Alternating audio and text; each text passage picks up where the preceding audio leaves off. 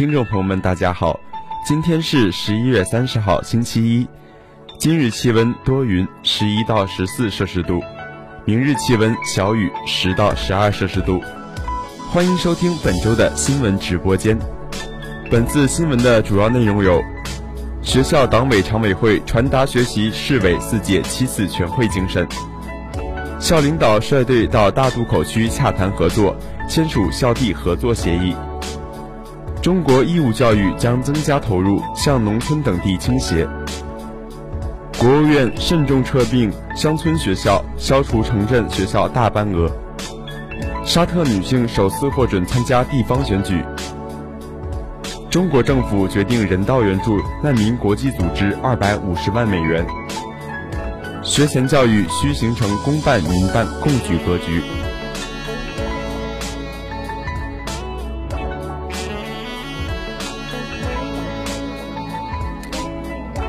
学校党委常委会传达学习市委四届七次全会精神。近日，学校召开党委常委会，传达学习中国共产党重庆市第四届委员会第七次全体会议精神。会议由校党委书记方海洋主持，全体校领导、党群部门负责人以及校党委各直属党组织书记参加了会议。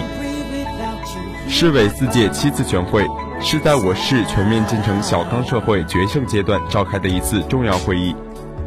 对于落实“四个全面”战略格局，加快科学发展富民兴渔步伐，确保如期全面建成小康社会，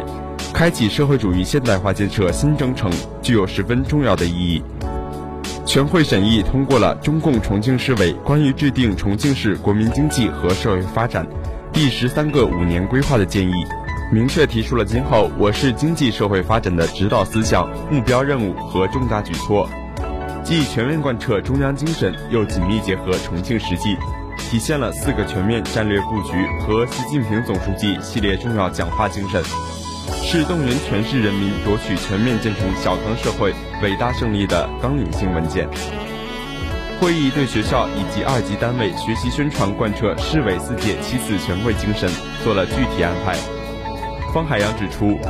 学校各级党组织要通过专家报告会、党政联席会议、中心组学习、三会一课等方式，组织干部以及广大党员同志深入学习市委四届七次全会精神，要与深入学习贯彻党的十八大、十八届三中、四中、五中全会精神和习近平总书记系列重要讲话精神结合起来，把握好学习重点，结合好学校发展实际。振奋精神，鼓足干劲，努力工作，为学校“十三五”时期的发展贡献力量。会议还传达了学习了中共重庆市委办公室关于印发《学习贯彻中国共产党巡视工作条例实施方案》的通知和《中国共产党巡视工作条例》。会议要求，学校各级党组织要组织党员深入学习《中国共产党廉洁自律准则》《中国共产党纪律处分条例》。中国共产党巡视工作条例和中共重庆市委办公厅学习贯彻中国共产党巡视工作条例实施方案等四个文件，在实际工作中认真贯彻执行。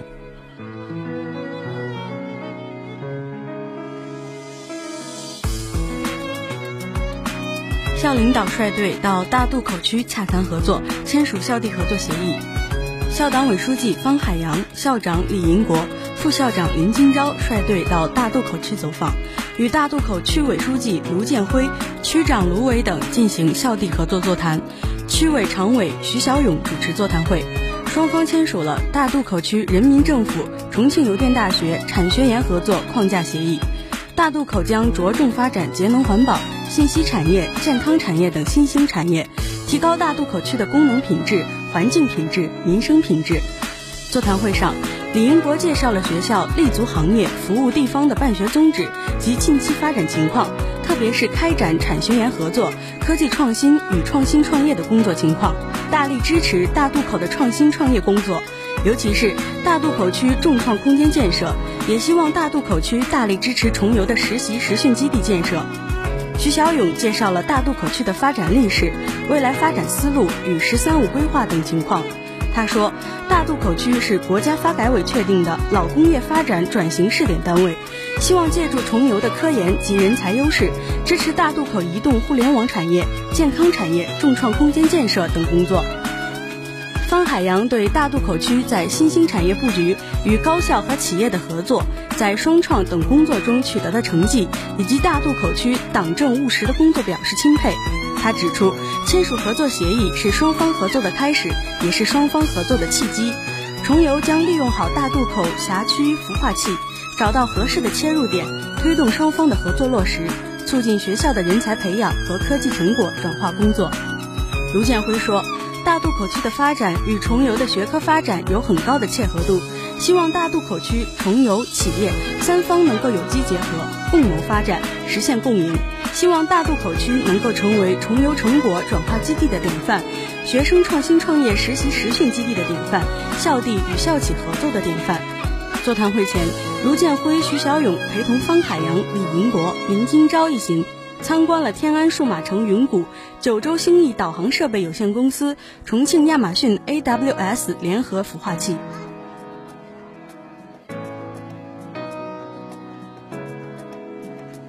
学校举行二零一六届毕业生冬季双选会。十一月二十四号，重庆邮电大学二零一六届毕业生冬季双选会在学校风雨操场举行。来自市内外一百五十多家用人单位前来参会，共为学生提供了三千余个就业岗位，吸引市内外高校毕业生三千余人次到场应聘，现场气氛热烈。校长李英国和校党委副书记尤敏慧亲临双选会现场，与用人单位和在场师生进行了亲切的交流，了解用人单位的需求及人才招聘情况，关心毕业生就业状况。询问就业工作进展和实际效果，各学院党政负责人、辅导员和班导师也深入一线指导学生应聘，主动向用人单位推荐毕业生。应聘毕业生们准备充分，积极主动向用人单位自我推荐。参会单位对本次双选会的组织和我校毕业生在应聘时表现的综合素质给予了高度的评价。据统计。二零一六年全国高校毕业生将超过七百七十万人。受国家宏观经济形势的影响，当前毕业生的就业形势依然不容乐观。截至十一月二十四号统计，到校招聘单位累计已达七百六十四家，其中二百四十八家单位举行专场招聘会。学校先后组织中国移动、中国电信、中国联通、成都天府软件园、杭州高新区。北部新区重点企业、广东通福、重庆市 ITA 专场招聘会等十二场大型组团招聘会，单位数量总计五百一十六家。招聘单位整体上涵盖了信息通信、电子软件、计算机、生物制药、传媒艺术、机械制造等多个专业领域，继续呈现出数量多、层次高、覆盖广、对口强的显著特点。同时，学校针对毕业生广泛开展毕业生教育活动，不断丰富八加一加 X 就业指导课程体系，在转变学生观念、加强求职指导方面发挥了积极的作用。另外，据调查，当前学生求职中存在地域选择倾向明显、就业定位不准、求职准备不足等现象。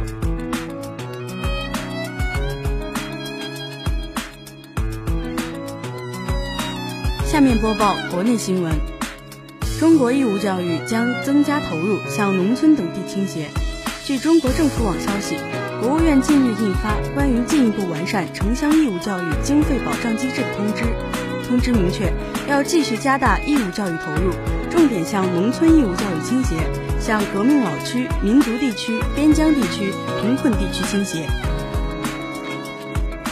通知强调。要坚持完善机制，城乡一体，按照深化财税体制改革、教育领域综合改革的新要求，统筹设计城乡一体化的义务教育经费保障之际，经费保障机制，增强政策的统一性、协调性和前瞻性。同时，继续加大义务教育投入，优化整合资金，盘活存量，用好增量，重点向农村义务教育倾斜，向革命老区、民族地区、边疆地区。贫困地区倾斜，统筹解决城市义务教育相关问题，促进城乡义务教育均衡发展。在坚持创新管理、推进改革方面，通知指出，要大力推进教育管理信息化，创新义务教育转移支付与学生流动相适应的管理机制，实现相关教育经费可携带，增强学生就读学校的可选择性。通知要求，坚持分步实施，有序推进，区分东中西部、农村和城镇学校的实际情况，合理确定实施步骤。通过两年时间，逐步完善城乡义务教育经费保障机制，并在此基础上，根据相关情况变化适时进行调整完善。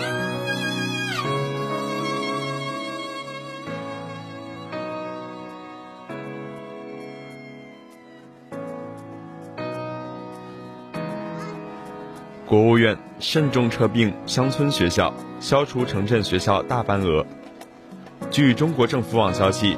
国务院近日印发关于进一步完善城乡义务教育经费保障机制的通知。通知强调，建设并办好寄宿制学校，慎重稳妥撤并乡村学校，努力消除城镇学校大班额，保证当地适龄儿童就近入学。通知要求。省级人民政府要切实发挥省级统筹作用，制定切实可行的实施方案和省以下各级政府间的经费分担办法，完善省以下转移支付制度，加大对本行政区域内困难地区的支持。各省区市要将实施方案、省以下资金分担比例和家庭经济困难寄宿生贫困面，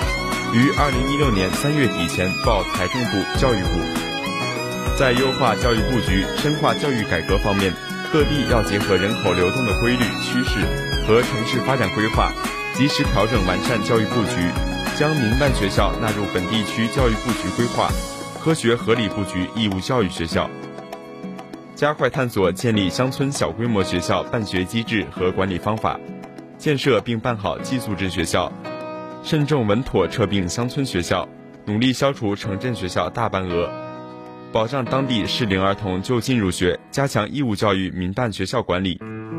深化教师人事制度改革，健全城乡教师和校长交流机制，健全义务教育治理体系，加强留守儿童教育关爱。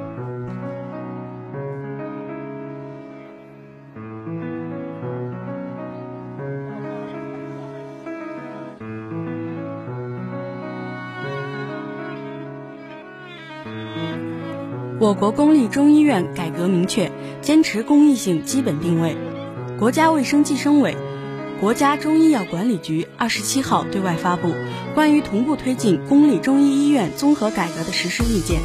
将公立中医医院综合改革纳入公立医院综合改革总体部署统筹安排，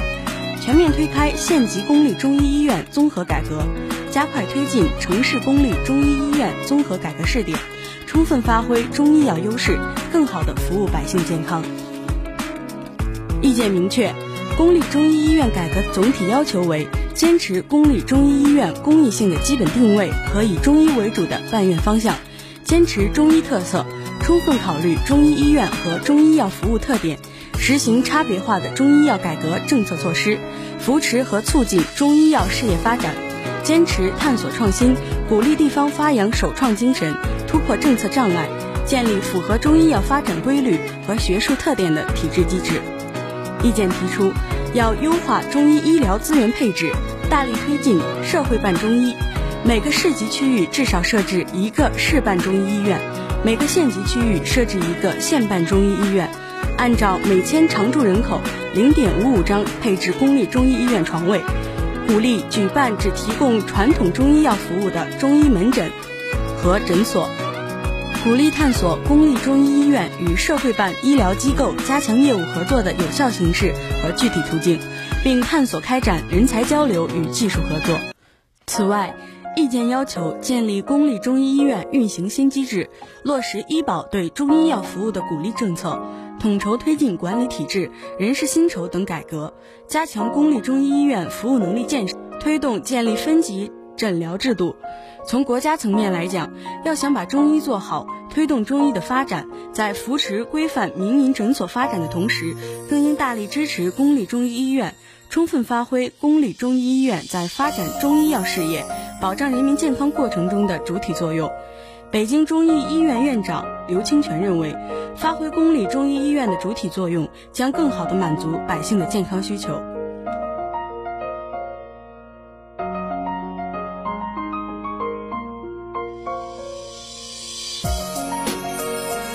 下面播报国际新闻：沙特女性首次获准参加地方选举。沙特全国性地方选举周日开启选战，各候选人将开始正式的竞选活动进行拉票。在这次选举中，沙沙特女性第一次被允许参选和投票。对于一个女性不能驾车的国家来说，这被视为走出男权社会的试探性一步。但分析认为。沙特女性获得属于自己的权利依然障碍重重。据法新社报道，沙特十二月十二日将举行全国性地方选举，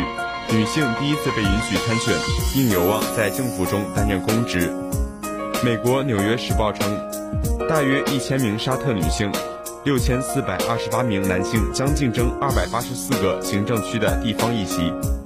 目前，四百五十万有投票资格的沙特女性中，有十三万人注册参与投票，是登记男选民的十分之一。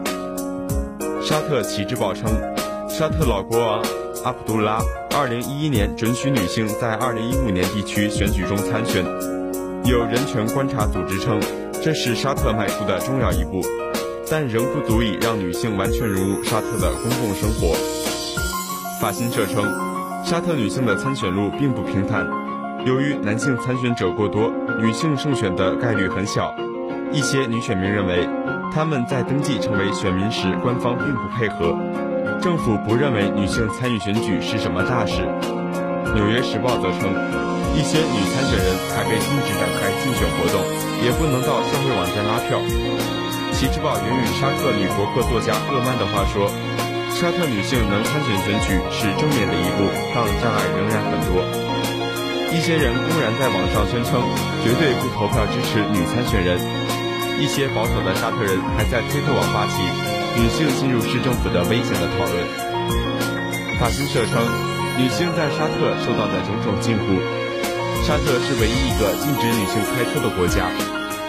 该国内阁没有一位女性大臣，女性外出时需穿着从头到脚包覆的全黑罩纱。此外，女性必须取得男性监护人的同意才能旅游、工作、申请护照和结婚。据英国《每日电讯报》报道，沙特政府还利用电子系统追踪女性行踪，一旦离境，他们的男性监护人会收到短信通知。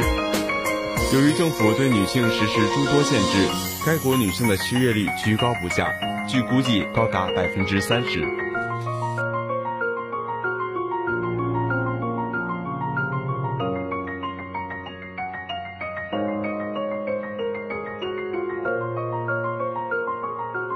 中国政府决定人道援助难民国际组织二百五十万美元。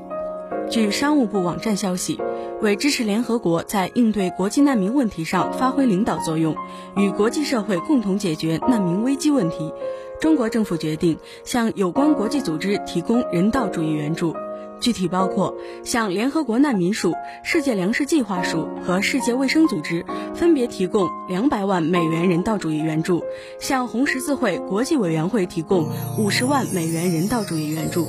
目前，商务部正在与上述机构开展具体协商和组织实施工作。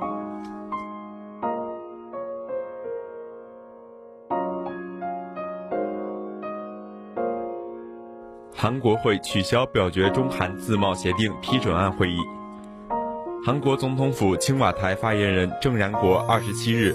就国会取消原定于当天表决中韩自贸协定批准案的全体会议深表遗憾，并希望在推迟至三十日的全体会议上获批。韩国经济副总理崔炯焕当天也呼吁朝野停止无谓争论，尽早批准协定，让出口企业松口气。郑然国接受采访时，恳切督促国会在更晚之前为自贸协定放行，助力保民生、抓经济。郑然国此前在青瓦台例行新闻发布会上，曾恳切呼吁本周内批准协定，以便年内生效。但国会再次拖延议程，迫使政府将三十日化为退无可退的马奇诺防线。崔炯焕当天在主持召开外经工作部长会议时指出，韩国十月出口额创下六年零两个月来跌幅之最，达到百分之十五点九。出口低迷正在拖累生产和投资，迫切需要通过中韩自贸协定让出口企业松口气。崔炯焕还指出，韩国的竞争对手澳大利亚后来者居上，走完了中澳自贸协定年内生效所需批准程序，并呼吁朝野各党也早下决断，停止无谓的争论。韩国在野党认为，政府制定的自贸协定补偿政策缺乏强制性和时效性，不足以挽回。给农业、渔业等造成的损失，并希望通过拖时间争取得到更多可持续性的结构性的补偿措施。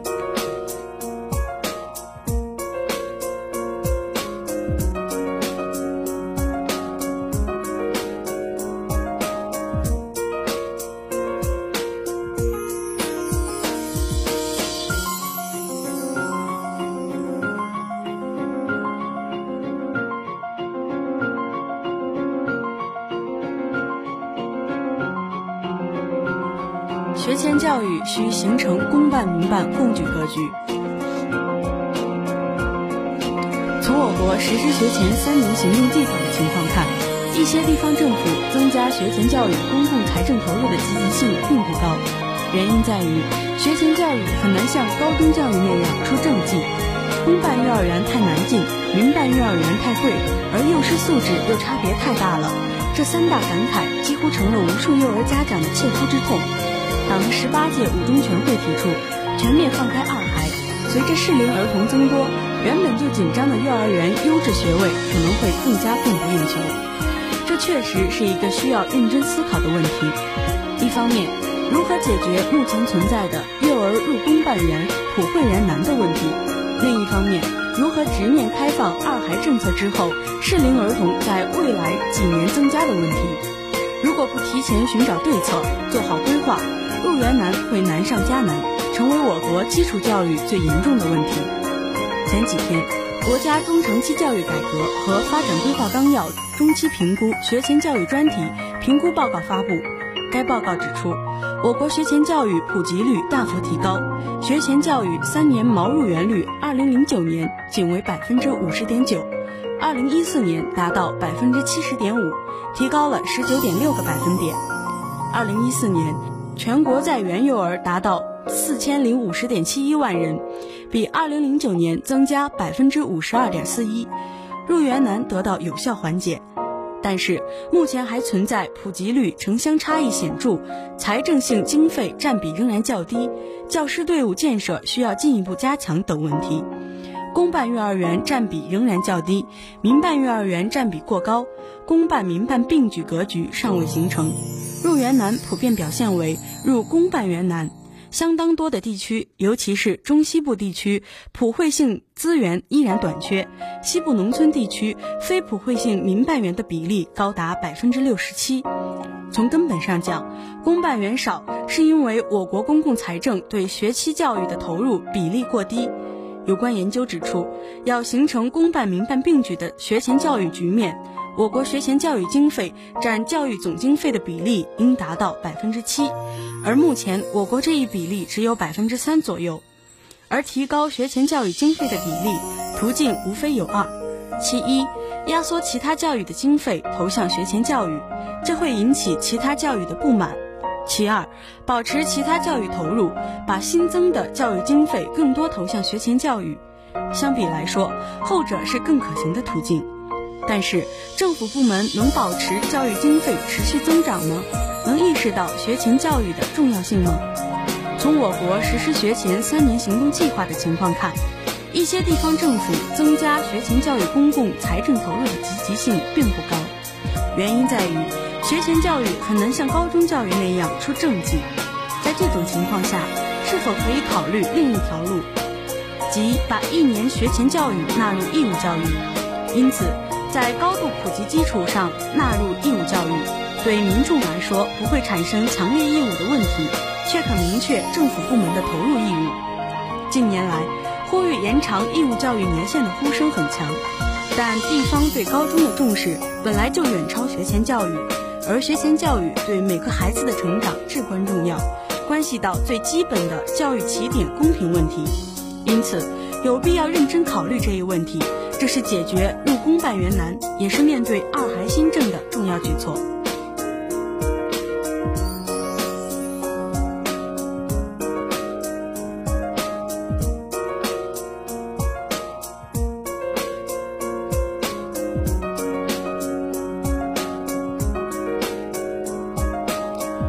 今天是二零一五年十一月三十号，那么历史上的今天又发生了哪些大事件呢？柬埔寨王国联合政府成立。一九九八年十一月三十号，在经历了长时间的动荡和曲折之后，以洪森为首相的第二届柬埔寨王国政府终于获得了柬国民议会的批准，正式宣告成立。这确实是千呼万唤始出来的成果。一九九三年，柬埔寨举行首次大选，拉拉涅领导的奉辛比格党获胜。人民党副主席洪森依仗军权讨价还价，双方组成由拉纳涅和洪森分别担任第一和第二首相的联合政府。一九九七年，洪森动武，把被罢免的拉纳涅轰出国门，从此一手遮天，独揽大权。一九九八年七月二十六号，柬举行了第二次全国大选，人民党获胜，但未达到单独组阁所需的三分之二多数。奉辛比格党和三兰西党以人民党在选举中严重舞弊为由，拒绝与其共组组阁，双方再度陷入僵局。经过西哈努克亲王全力调解和国际社会的积极斡旋，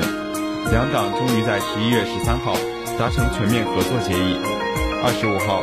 奉辛比克党主席拉纳涅当选国民议会议长。当晚，西哈努克任命洪森为新政府首相，并由他负责组阁。柬埔寨举国上下和国际社会对柬局势取得的重大进展表示欢迎。